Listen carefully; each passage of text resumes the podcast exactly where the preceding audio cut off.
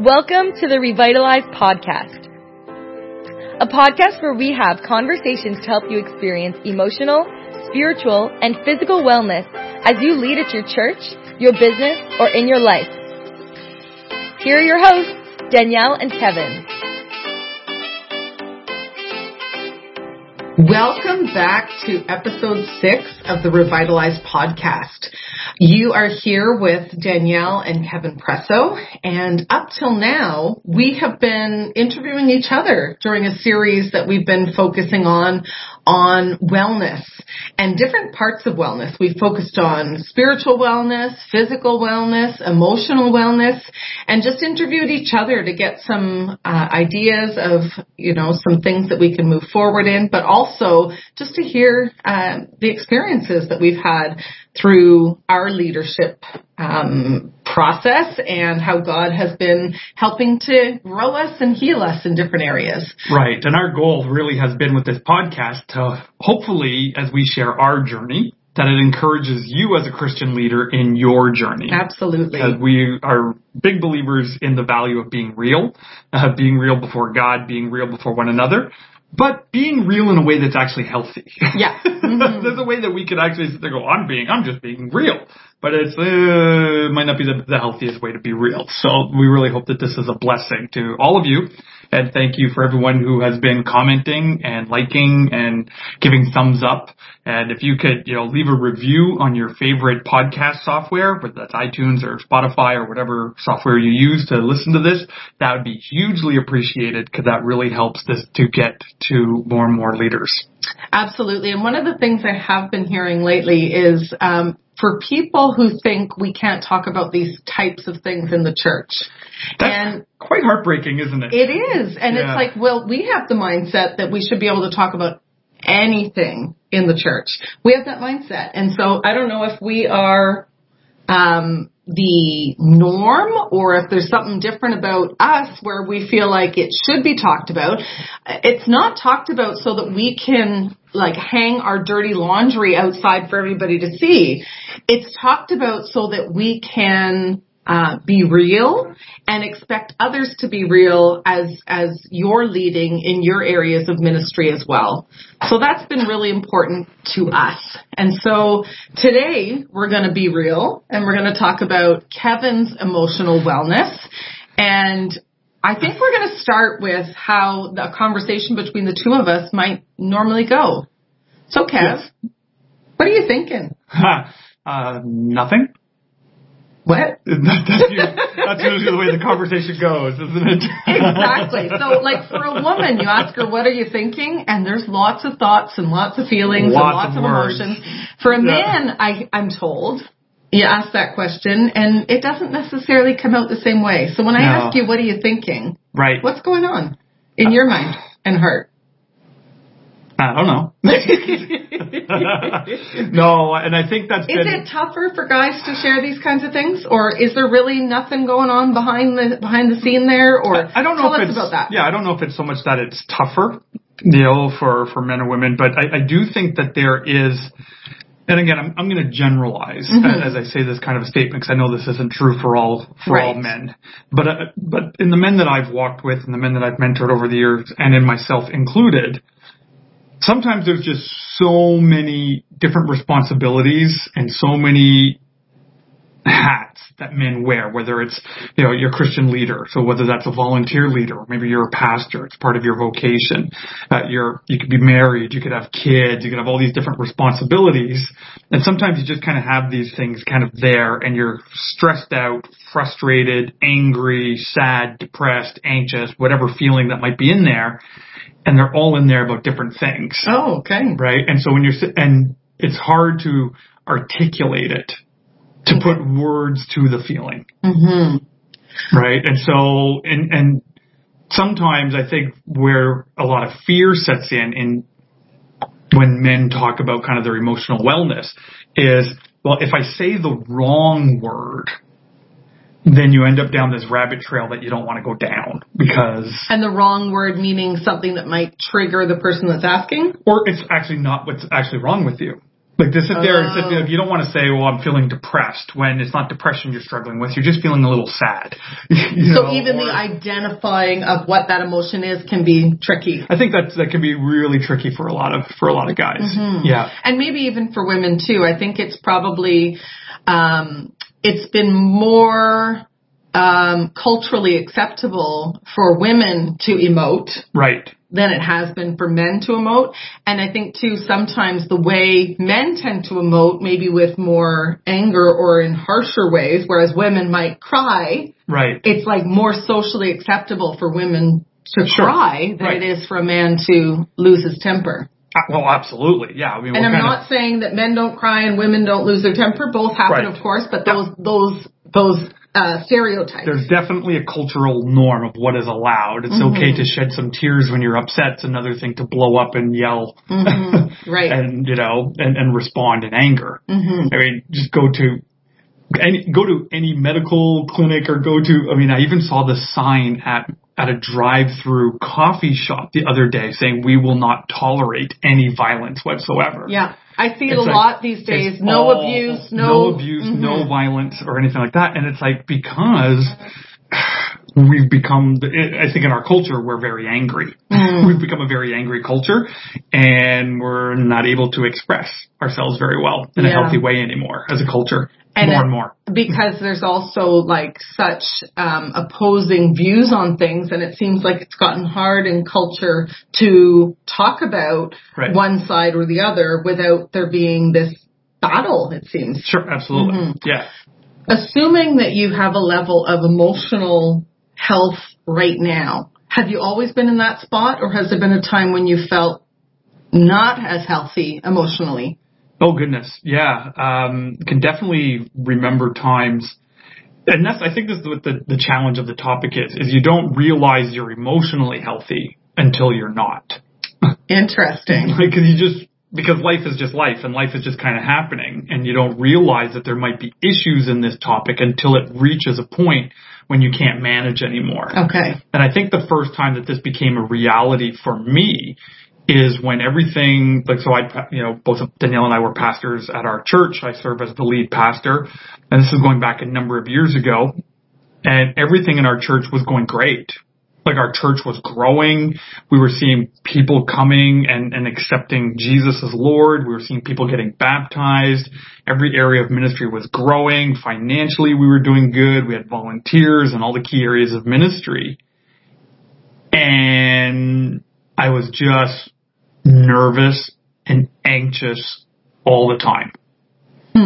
And I don't even know why. It wasn't like there was a trigger. It wasn't like that there was anything negative that had gone on that like someone yelled at me or blew up at me or sent me a nasty email. Like there was none of that. So circumstantially, everything was going well, Everything around me was going well. And but was, inside you were having some yeah, anxiety. I'm not even too sure exactly what it was. You know, whether it was a, it probably was just more of a state of depression. Uh, because then I found myself on a Monday morning driving to the church office and pulling into the parking lot, just starting to cry. Right. And it's like, what is this? like, where's this coming from?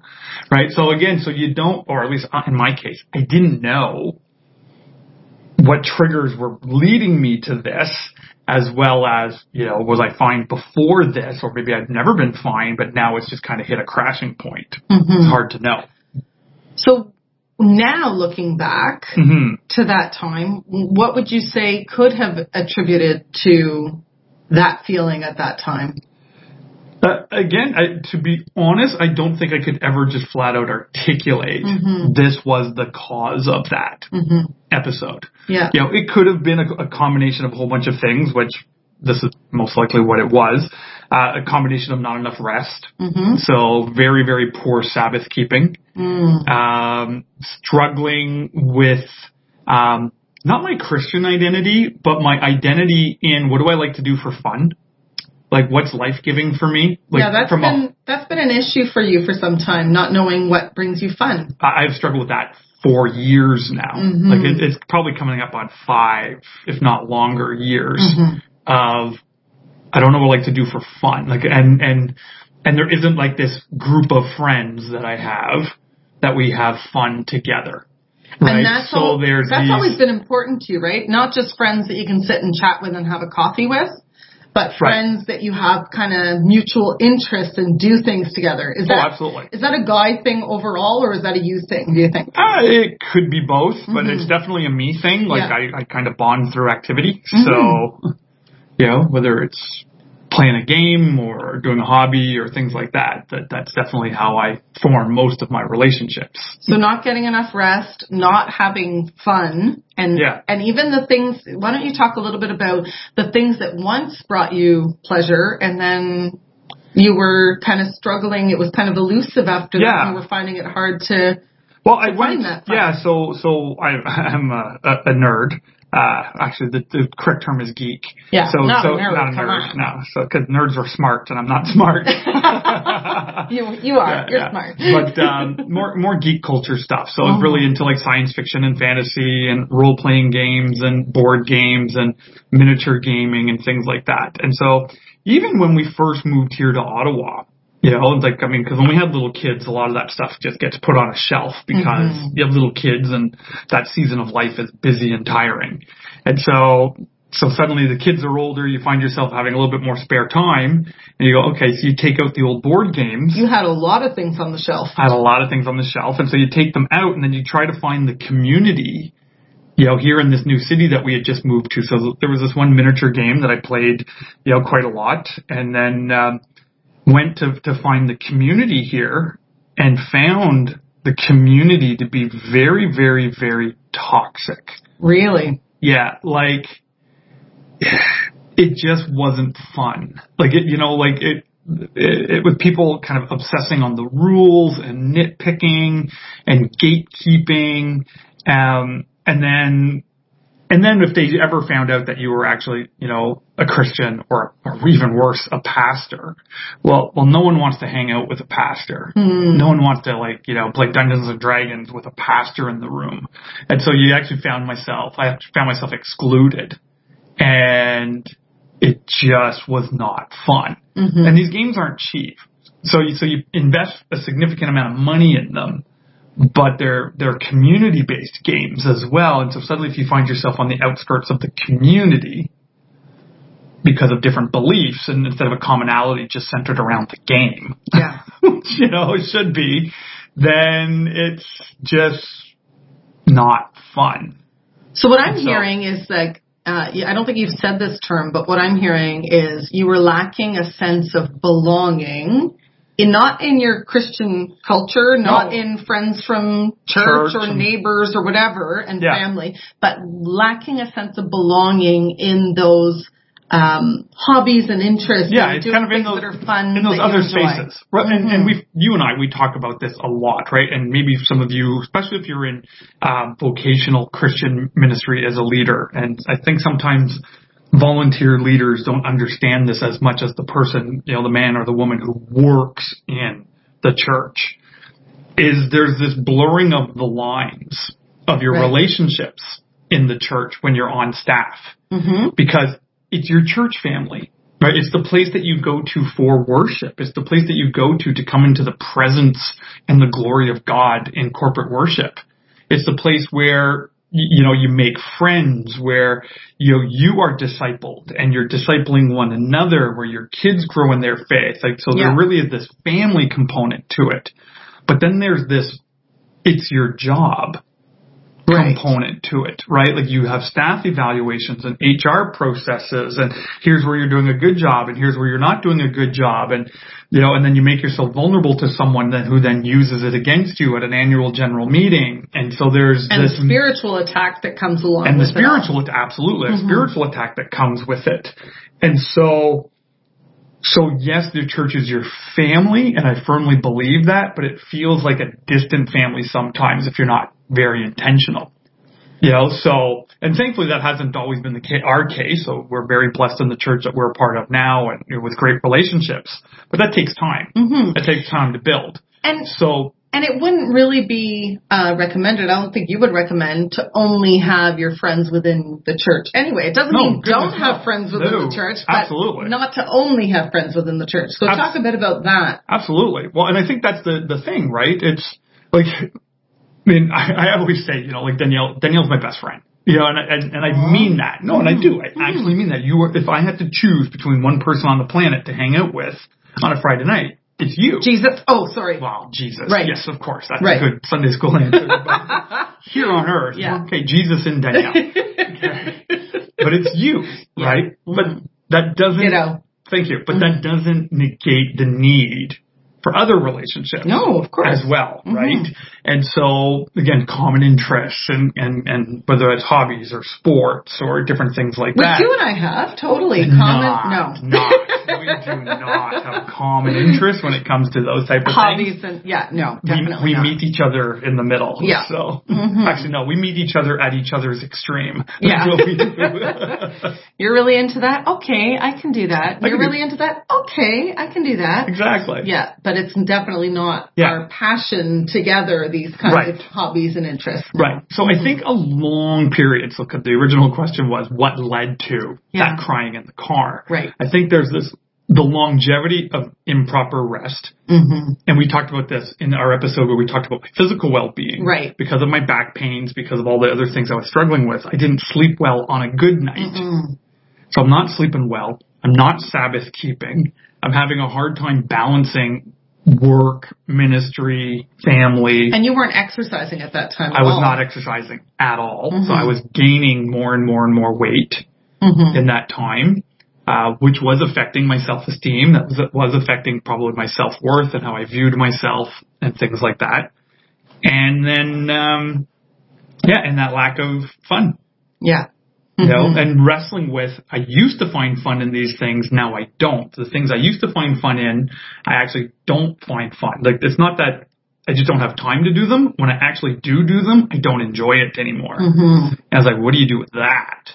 Right? So that's where I got. And and interestingly, that's actually one of the signs of depression is not enjoying the things that you Yep. used to enjoy. Right. So was depression a part of all of that? Well, so when I finally went to a doctor about all of this, and that really only came out, and I believe we talked about this, uh, and again, a previous episode when you went to California to Rick Warren's Saddleback Church Mm-hmm. for uh, their conference on church and mental health. Yeah. And so we thought we were going, you know, sending Danielle to that so that we could be better equipped as pastors and Christian leaders to help other people in their emotional wellness.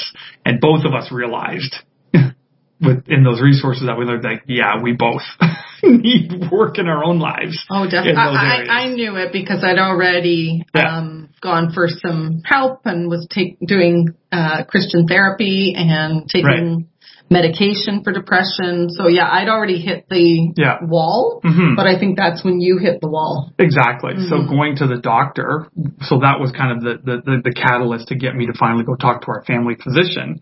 And, and again, our doctor is amazing. Like I Love her. I love our doctor. like she is such a great, great doctor. And, and she, you can ask her anything and she's not just a, you know, some pill pusher and things like that. Like she just really wants to help you be, Super be well. empathetic. Very empathetic. Great, And great doctor. when doctors say, "Oh, only two, no more than two things to bring up," no, this doctor is always like, Oh, yeah. "Is there anything else you want to Anything talk else? about Anything before else? you go?" It's Yeah. so sweet. Yeah, don't leave until we've addressed whatever you Mhm. want to address. Um, and so she led me through kind of a questionnaire and different resources that they have. And, and, and then right there in her office, I start, I broke down and started crying. Yeah. And so, you know, and she was so encouraging and so Empathetic, helpful compassionate. and no judgment. And, Mm-hmm. and she knows what I do for a living. Like we've talked about the fact that I'm a pastor of a mid-sized church, you know, here in our city. She, she, we've talked about my faith. We've talked about my prayer life. We've talked about all these things before. And, and just to have this environment of no judgment whatsoever hmm was so needed to start the journey. Yeah. You know, cause I didn't know where else you could necessarily find that. And this isn't a knock against our church because when I finally did tell our church, they were incredibly helpful and sympathetic and empathetic as well. And But you don't know that in the moment. right, and and that's a part of that shame uh, that Right. comes with the stigma, right? Absolutely. Is what are people going to think? And Yeah. especially Your in the Christian church, And my your- senior pastor. And your senior pastor is crying on his way to, to the church on Monday. Mhm. Like, what do you do with that? yeah. Well, you have a board member, emergency board member, and uh, meeting, and uh, find someone else who has their stuff together. Right? Well, that, the that's fear. what the fear says. That's the yeah. fear, right? And so you said you started that journey, which you Mhm. wouldn't have been able to start without having that non-judgmental ear. Right. Yep. So it might be somebody's doctor, it might be a friend, it might be a family member, but it seems like everybody kind of needs that, right? That, that Mm-hmm. Absolutely. non-judgment and, and to be able to be listened to. Right. What did that do for you? it was incredibly freeing. So again, to, and to recognize some of it could have been situational, and what we had learned at Rick Warren's, you know, uh, conference on mental health is some of it could be physical, like Or it- physiological. physiological, like Mhm. you know, like just like how, and we've talked about this, like you don't tell the cancer patient don't take cre- chemo. Mhm. Well, just like you don't tell the mental health patient to not take their medication. Right. Like there's a real chemical, physiological, you know, help that's needed Mhm. that these medicines can provide. Right. Right. So having that conversation was very freeing. And so her assessment of it was, let's put you on medication for a season Mhm. to see what it does and to see, basically, I paraphrase how she put it, but to take the edge off of the depression to put other things in place Mhm. like better sleep, like better Sabbath keeping, like finding a hobby that you'll enjoy, like exercise, like eating well. Yeah, You know? because sometimes when you are in it and with depression, it can feel hopeless. All of those areas can feel hopeless. Well, you spiral, yeah. right? So you're feeling depressed. You know you need a better night's sleep to help start feeling better, but your back is so sore you don't sleep well. hmm So it's like here you're stuck with this chicken and eggs, you know, situation. Which one comes first? How do you? I can't get rid of the pre- the depression because I can't sleep. You know, I can't sleep because my back is too sore. Um, Can't exercise. I can't exercise because I didn't get enough sleep. because I didn't get enough sleep, right? And so you're like, eventually, you just need a breakthrough in one of those areas Mm. to to, to kickstart the other three. So did it act as that for you? it was huge for that. A break, a It really was. Mhm. It really was that that breakthrough for me that I needed because then it allowed me to get a little a little bit of a better control over some of my thoughts, you know, and I was developing and we talked a little bit about this in some of the spiritual stuff. In, in some of my identity, like I'm, I'm not a people pleaser by nature, but certain people, oh boy, their opinions of me really matters. So that helped me to deal with some of that. That helped me to reevaluate some of the hobby stuff that I've been a part of. And, and to be honest, I'm still on that journey of the hobbies. I'm still trying to figure that out. Mhm. Um, but I know what I don't like anymore and I've cut those things. Right. Like I said, like, you know what? This is not life giving for me. It's too toxic. I'm out. And it's not a knock against that. It's just not for me anymore. hmm Right. And so that, and that's given me a lot of freedom and a lot of health And- to, and- to make those decisions too. Toxic is a, a bit of a buzzword these days. Right. What does it mean when you say like those hobby groups were toxic for you? What does that mean without specifying No. this group? No, was, no, you know- And I would never do that. Yeah. it, again, we, we're in a culture now where we've lost the ability to have differencing of opinions, Mhm. different difference of opinion. Right. Uh, we are, and, and I'm not just saying this stuff. You can look it up. You can find research on this. We are increasingly becoming angrier and angrier and angrier as a culture, as a Western culture, and uh, I think COVID just accelerated that hmm and just ramped it way up uh, during the last two years. So, and I, this is this is the analogy that I use that if I go, I, I've gone on Twitter and said I don't like a movie, Yeah. and I've received a death threat for that. Wow. Like, and I'm not even kidding. It wasn't even. It's not like there's a little winky face at the end of it. It's I wish people like you would die so the rest of us could enjoy what we enjoy. Wow. It's like, really? Like, really, you wish me dead for not liking a movie? What is wrong with you? Like, if I could be so blunt. Right. It's like, I wouldn't wish that on my worst enemy that they'd be dead. hmm You know? Yeah. Um, oh, especially And it's because of your opinion of a movie. of a movie. Like this doesn't matter, Mhm. right? And this is what I found again and again and again and again is you can't even disagree. You can't say, well, I don't like this. And then when you do disagree with something, then suddenly there's these labels that get thrown at you for this. And then it messes up your identity too. It messes up how who how you feel about yourself. It's like, well, okay, like again, here's a dumb example. Well, you know, I don't, I didn't like, I didn't like the newest Star Wars movie.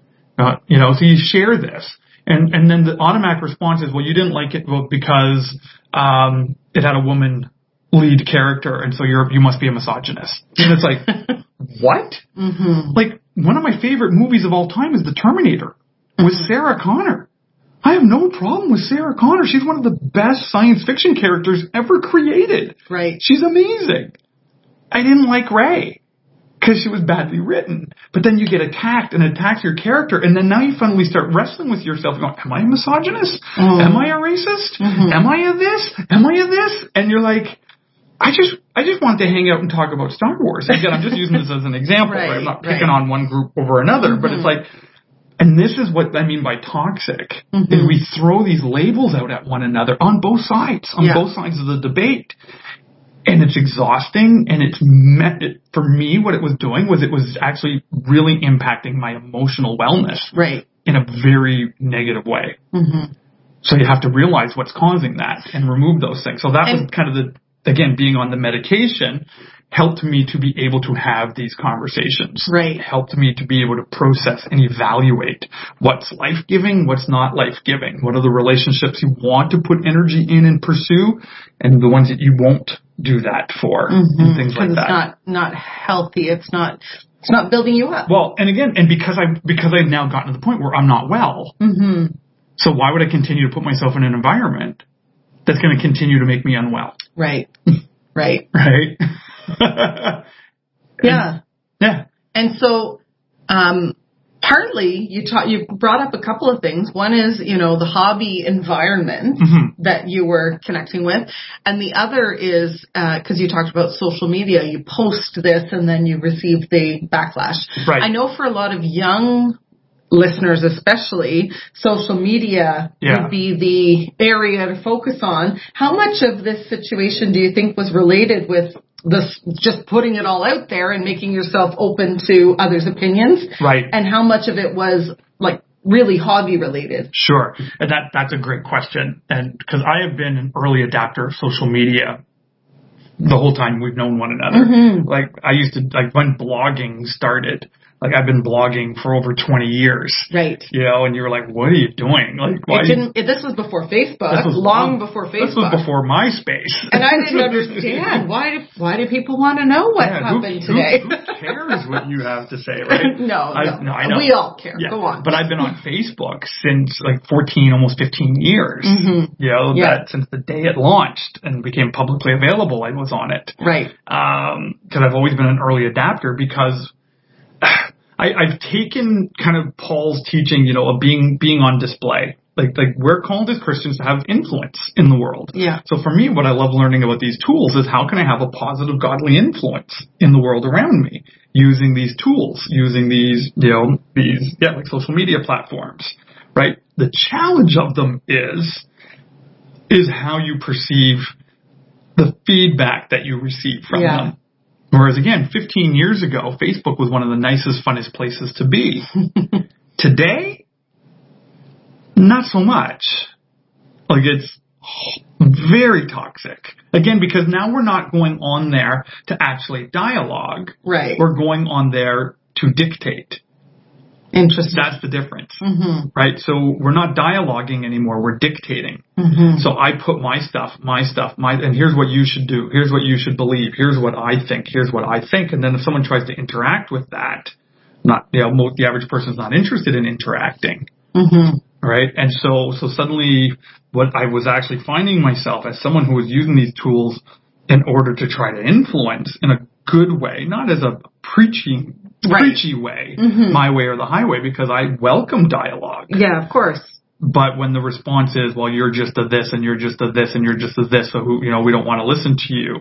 And it's like, you know, then suddenly I found myself basically unfriending 1400 people from Facebook. It's a lot of people. That was a lot of people. Now, I'm not saying all of them were toxic and all of it was bad, but the news feed, it was like, I just want to go back to using Facebook to kind of check up on my family, to see how my family's doing, see how my church is doing, and then the occasional, hey, here's some articles and things like that to build one another up. But when suddenly there's this massive thing, it just suddenly, I couldn't manage it anymore Mhm. it was really affecting me. Now again, was that the weight of the pandemic and everything else that I was going through because I did this only about a year ago that I did this. Right. Uh, but again, this was part of my wellness journey Yeah.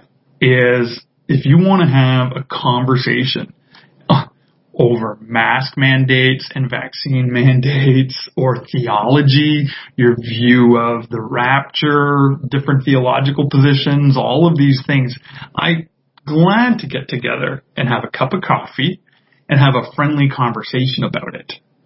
But if you want to blast one another and insult one another and call each other names on social media, Not I- for you. It's not for me. I have no tolerance for that. Yeah. No, especially when I see Christians doing it. Mm-hmm. I have no tolerance. It was making me so angry. Yeah. And that was again on this wellness journey that I really struggled with during the pandemic with anger.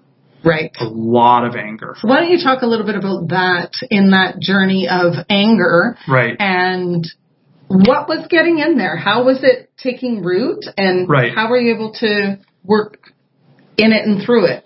Well, I think the the anger began again, probably without even realizing it. So it became it, it probably began at the beginning of 2020. So even before COVID, Before and- and before the pandemic, and before lockdowns and all that stuff like that. But so early 2020. So we had a, a, a death in, in our family. Um, that unfortunately just with circumstances and just the way things went down and again it's just it is what it is i probably didn't process that loss Mhm. in a way that was healthy Okay. in a way that was that actually helped me to mourn hmm the loss and so so that just sat there Yeah. and, and then the pandemic happened, you know, and I don't know if everyone remembers this, but you know, the first two weeks of the pandemic, it was like a, ho- everyone was getting on a free holiday and we were all singing Kumbaya and we were all like banging our pots and celebrating the first responders and the nurses and the doctors and they were all heroes and we loved them and it was beautiful and We there were unified. and we were unified and there were concerts and it didn't matter if you were Christian or Hindu or Muslim or gay or straight or black or white. We were all unified against this common enemy of the virus and it was beautiful. Well, that lasted about two weeks. And then the division kicked in. Yeah, it's like, wait a minute, when suddenly this was not just a two week thing, this is a three week, four week, two months, six months, a year, it's suddenly, again, rightfully so, people tired and angry, you know, frustrated and angry and all of that. And, um, and again, so I had the loss of the family member that I didn't really get to process well, just the busyness of the pandemic, hmm that it was just go, go, go, go, go, go, go like crazy. And then it was, and then we had to put our dog down. Mhm. And I know this sounds silly, you know, to people, but if, you know, if you lose a pet like that that you've had, it's hard. And, and it was one of those things where I had to make that decision. It's like, do we just keep trying? Like, Because I bring it to the doctor, the vet. It's like, well, we could try this, but it might not work. We could try this, but it might not work. We could try this, but it might not work. And you're sitting there going, well, when do you make the decision? Hmm right? And it was like really, and you try to do research and try to get, find someone to ask, you know, to, that when should I do this? And it's like, well, you have to decide. It's your dog. No one will tell you. So, so suddenly it's like, here we are as a family. We have to make this decision. So I make the decision, make the call. It's not a good quality of life. We bring her to the vet, put her down. And so again, I'm in the room. The dog is with me and it was my dog. Even though it was a Mhm. family dog, she was my dog. Yeah. Even though I don't like dogs. like I'm not a dog she person. She liked you. exactly, but I was the alpha. Like she was my dog, Mhm. and so so you know, we put her down and she put her head on my lap, and then we you know because they give her one injection to help her sleep, to knock her out, and then the other injection ends the life. And so as she was falling asleep, she put her her head on my lap. So I was sitting on the floor with her, and then she was gone, and that rocked me in a way I was not expecting. hmm So you got the loss of the family member, dealing with the pandemic, watching Christians act very unchristian in social media, dealing with the pandemic, and then this loss of the dog, and no time to process any of that. Right. It was just go, go, go, go, go. New mandate, new guidelines, new restrictions. How do we pivot? How do we change? How do we bless people? How do we Reinventing how you do church. constantly reinventing how we do ministry over the last two years, right? And so, so suddenly I found myself at the end of 2020 really, really, really angry. hmm And it's interesting because when you're talking, you're talking about things of grief and things that, you know, like grieving the loss of somebody and then grieving the loss of the dog. Right. Um, maybe grieving the loss of, you know, freedom. Freedoms what- and whatever those things might Comfort be. Comfort at church and familiar things that are familiar and yeah, And for you, it brought anger. yeah. So can you explain that a little bit deeper?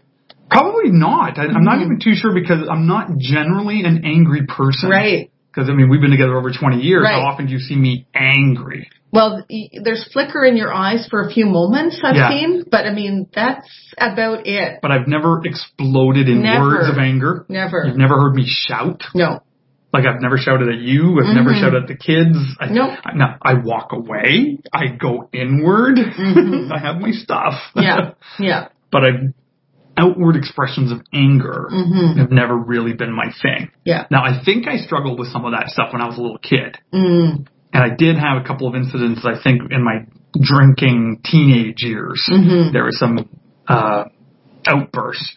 And, and maybe they just scared me enough to never do it again. Right. I'm not too sure. but, um, but that's not generally And even in this anger that you talk about, yeah. you weren't out of control in No, anger or anything no. like but that it was either. pent up. Mhm. It was pent up anger. Mhm. And everything was bothering me. Yeah. Every meeting was bothering me. Every email was bothering me. Every every time I turn on the news, Mhm. it was bothering me.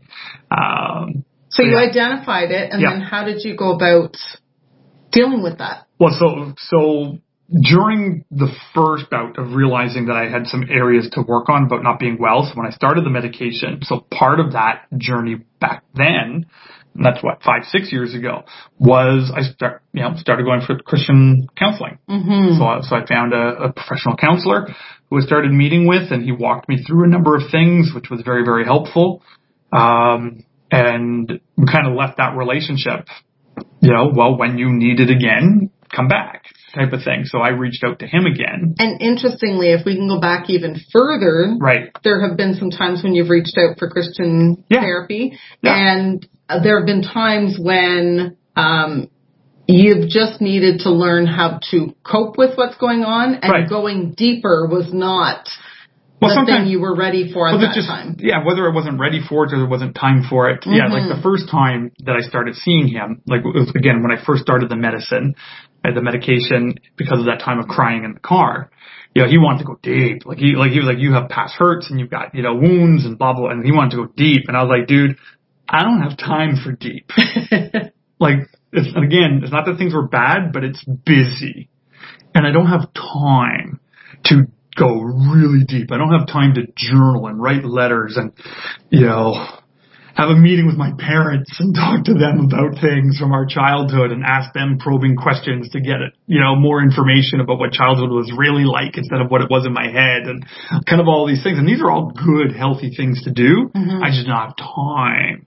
And I you dude, felt overwhelmed. and I was overwhelmed Mhm. already. So I was like, don't add more things to overwhelm me.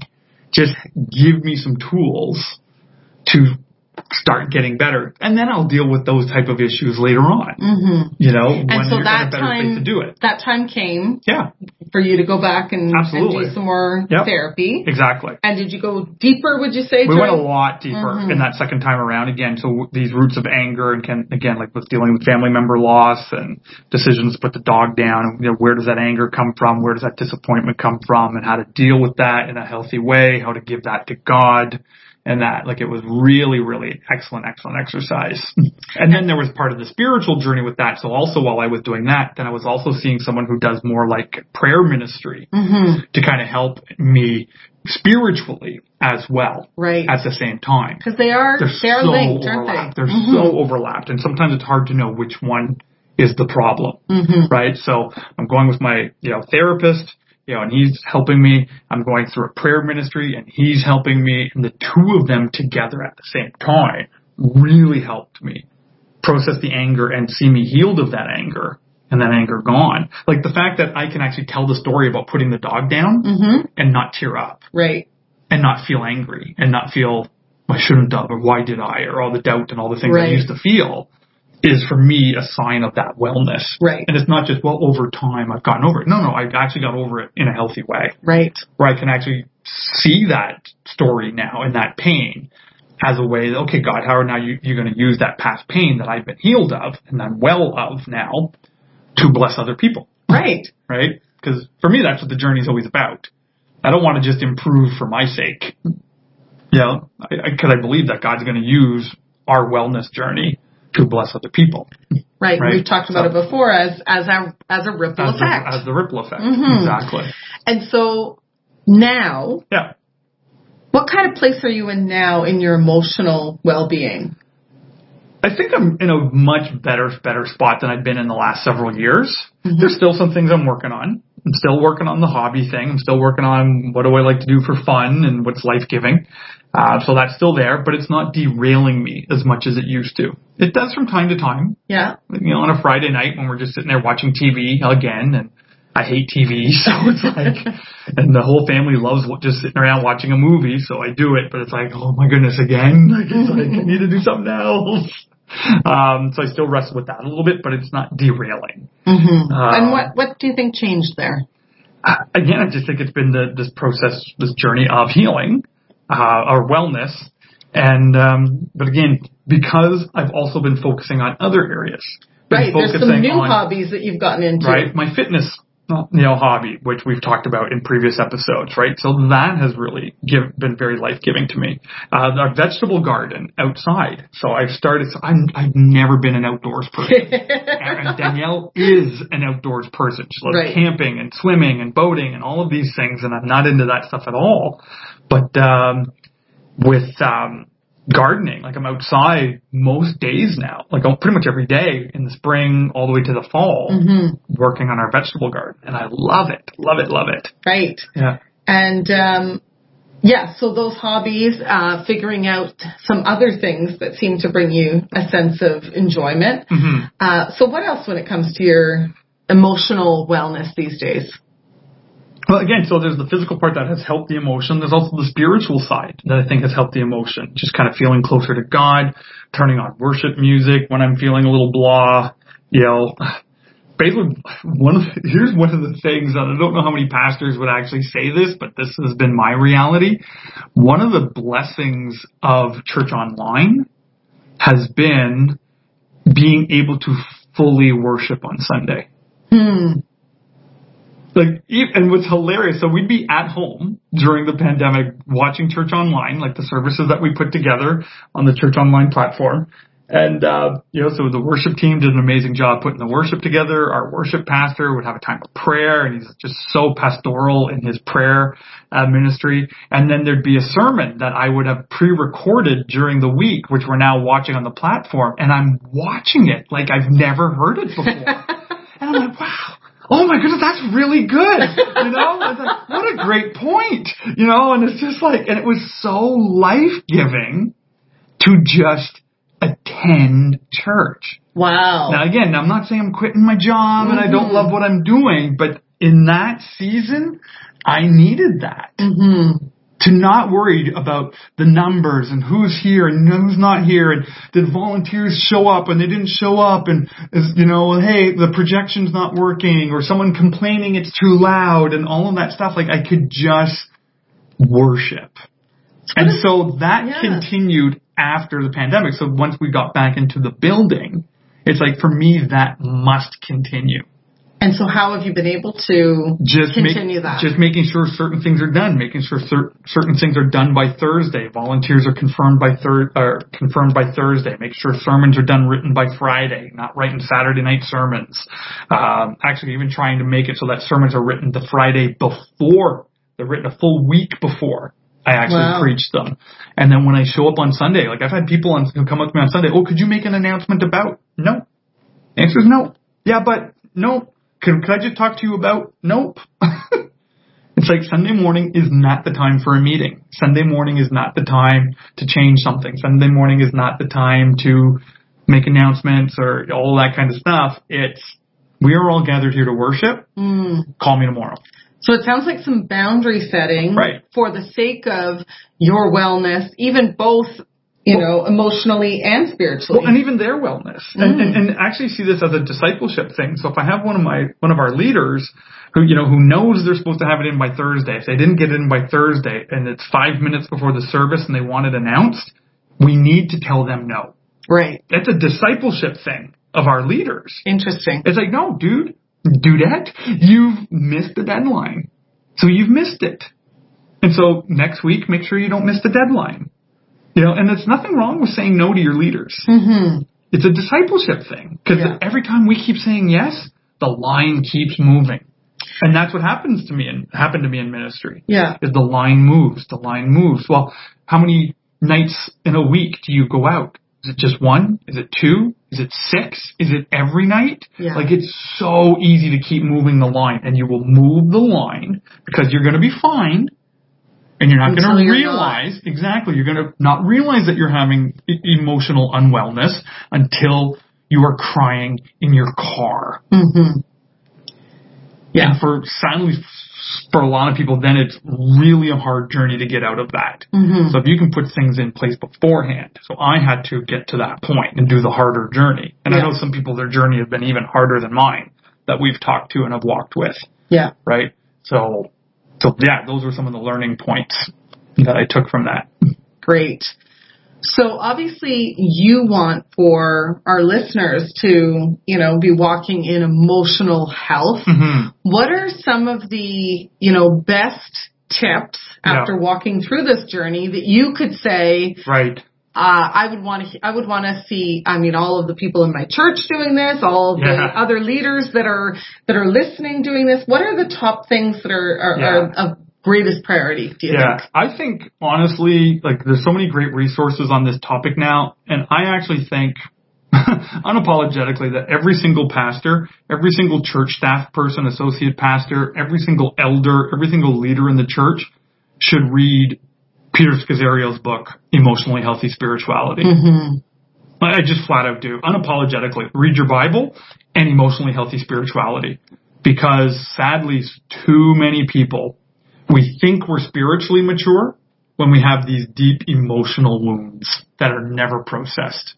Wow. And when I think of the conflict that we've had in our church, and we haven't had a lot, it, praise God for that. But I, when I think of the conflict that we have had in our church, it has always been not a spiritual thing. Well, sometimes there's spiritual spiritual forces at play, absolutely, but it has come from emotional un, unhealthiness, Okay. more than biblical knowledge, more than theology, more than you know. It, it's coming from a woundedness. And one of the things that Peter and Geri Scazzero had put in their book and have in their teaching is that you cannot be fully spiritually discipled and mature Yeah. if you're still emotionally Well- immature. Yeah, well, it's the example, right? Like, let's, I'm making something up. This didn't actually happen in our church, but let's say, for example, like you were raised by an abusive father. So let's say that happened to you, right? And well, then every time you go into a church and then you hear the pastor kind of making a recommendation or telling you something to do, if sudden, if that's triggering these negative views of your father, it's like, who are you to tell me what to do? Hmm. It's like, that's not a spiritual thing. That's not a Bible thing. That's an emotional healing thing that you need to work through. Because you're not able to hear from your heavenly father because you're putting your earthly father who abused you into that same, putting God into that same picture or another man or another pastor or something like that, right? So where your So emotional wounds actually do affect you spiritually, Exactly. um, Right. Yeah. unintentionally. That's right. And Mhm. then, and it breaks relationships and breaks fellowship and all of those things. So, so that'd be step one. If you've not read that book, order the book, get the book. There's online curriculums and video studies that you can go through. It's really, really important. I've come to believe that. Now, do you recommend the the regular book, uh, Emotionally Healthy Spirituality, and or Emotionally Healthy Leader, and or the Side Companion Guide? start with the main one. You Mm-hmm. just start with the emotionally healthy spirituality. I guarantee that will speak to you. Uh, I've gotten a lot personally out of the other book that you mentioned, the emotionally healthy leadership, Mm-hmm. because I do think it addresses core leadership stuff that we don't tend to address. Well, again, and I just mentioned it. If a volunteer, a volunteer, it's one of your godly, sweet volunteers, they missed the deadline. Well, we show grace and we show forgiveness, and so we move the line for them all the time, right? Mm-hmm. That's a leadership thing. You're actually creating an unhealthy leadership environment if Right. you're not careful. Now, don't be mean and rude and you missed the deadline, you're out, you know, like anything like that. But this is discipleship. Right. Discipleship. It's like we do this in such a way so that people aren't stressed out. We do this so that the pastor and the rest of the staff can worship on Sunday. Mm-hmm. We do this for these reasons. Disciple people well. This is, these are leadership principles Right. that I think we're afraid to do hmm because we don't want to hurt people's feelings. Well, if you're afraid of hurting people's feelings, then you have some emotional unwellness that you need to deal with. Some baggage. You might there. have some baggage. Mhm. Why are you afraid to hurt people's feelings? You know, that's a question you gotta ask. You gotta process those type of things. And it's not that you way. should have a desire to No, of course not. That's not what I'm saying. It's not that you want to be you're doing ministry, of it. but you're so afraid of hurting Mhm. people's feelings. Well, what's the end game here? Right. So are you doing ministry in such a way to make sure no one's feelings are ever hurt? Ministry is offensive. Like the Bible is offensive. The teachings of Jesus is offensive. Eventually, you're going to upset someone just Yeah. by saying "love your neighbor as yourself." you know, I hate my neighbor. Well, sorry, you need to love them. Right. So that's great. So emotionally healthy spirituality. Um, so that's your biggest tip. Do you have anything else? Uh, again, um, don't be afraid of counseling. Hmm. uh, honestly, I probably was. Okay. I probably had a stigma against going for counseling. It's like, hey, I'm fine, everything's okay, I don't need this. That's for people who really need help. Right. Uh, there's nothing wrong with getting help hmm at all at all. Like we tell people as leaders to get help. Well, should listen to our own advice. this is for you, not for me. well, and I think in, you know, if you're in the care profession, you need to be caring for yourself yeah. right? It's Mhm. so crucial, or you just won't last in it. And so, you know, finding a counselor that you can trust, you know, to go to doesn't have to be every week for the rest of your life, but you know, short-term solution focus, you know, counseling to help you deal some coping strategies, things like that, I think is so important.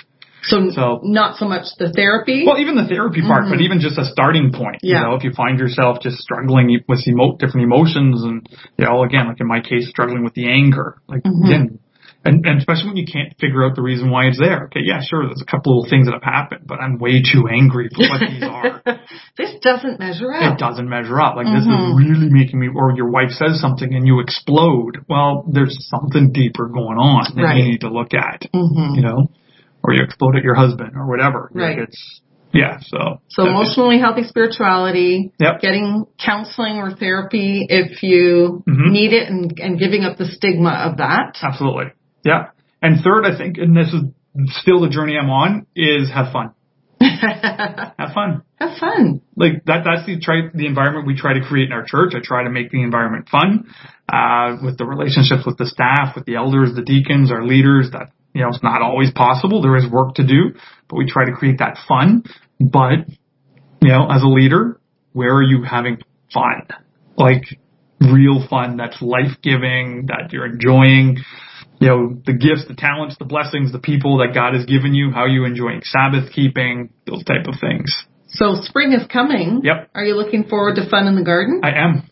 What's, I am. what's coming up that you're looking forward to this year, this well, season? next next week is uh, seed planting time already. So I got to go out. Actually, this weekend, this coming weekend is seed planting weekend. So I got to go and get all my little my little pots and soil and plant all my seeds and find a place to put them where the cat won't eat them and or, or poop in them. and uh, yeah, so I'm looking forward to getting that going. I was just outside today doing a little bit of a walk around to see what the yard looks like now that the snow is disappearing. I love this time of year since you started the garden. I have a lot of work to do this year. Our yard looks terrible. But it's so fun because But you get out it. there and you can't wait to Yeah. get out there some more and it's like it's like you know you can't wait for the snow to melt. And so, Exactly. yeah, I look forward to having some fun out there too. Mm-hmm. So, Mhm. yeah. Great. So thanks so much, Kevin, for Oh my goodness. Thank you your, again. you Yeah. know, suggestions and also for sharing your story Mhm. uh, with us and uh, just to take away that sense of we can't talk about emotions. You talked about the things, Absolutely. crying, that anger that builds up, all Yep. those things that, you know, we don't want to have happen, but at the same time, we're, happens. we have emotions. Exactly. and we need to learn how to help, And how to deal health, with them. there's a healthy way that can bring you to wellness. Mm. I really believe there is. hmm It might take a little bit of work, but it's so worth it. hmm All right? Awesome. So yeah. Great. Great. So thank you so much, Danielle, for asking me those questions. And we're going to finish off this journey of wellness next week as Danielle concludes this. She's going to be talking about her spiritual journey. You definitely won't want to miss that. And then after we finish this series, we have, we're going to be starting again talking about wellness from, you know, spiritual, emotional, physical wellness. And we have a number of guests that are lined up. So I can't announce who they are yet because we're working on the dates and working on the order that they're going to be coming. But we got some great guests who've been on these journeys of wellness that we're really excited for you to hear from and learn from so that you can be well in your journey. So as always, we really appreciate each and every one of you. Please, you know, if this, if you were blessed by this, share it, uh, comment, put a review. That really, really helps us out a lot. Let us know how we can improve it. We do take feedback. so please Absolutely. let us know. And until next week, well, God bless you everybody. We'll talk to you then. God bless. You've been listening to the Revitalize podcast. Thanks for joining us. If you found this content helpful, please consider subscribing, sharing on social media, and leaving a review. This helps us to help even more people. Join us next time for more insights on emotional, spiritual, and physical wellness in your leadership.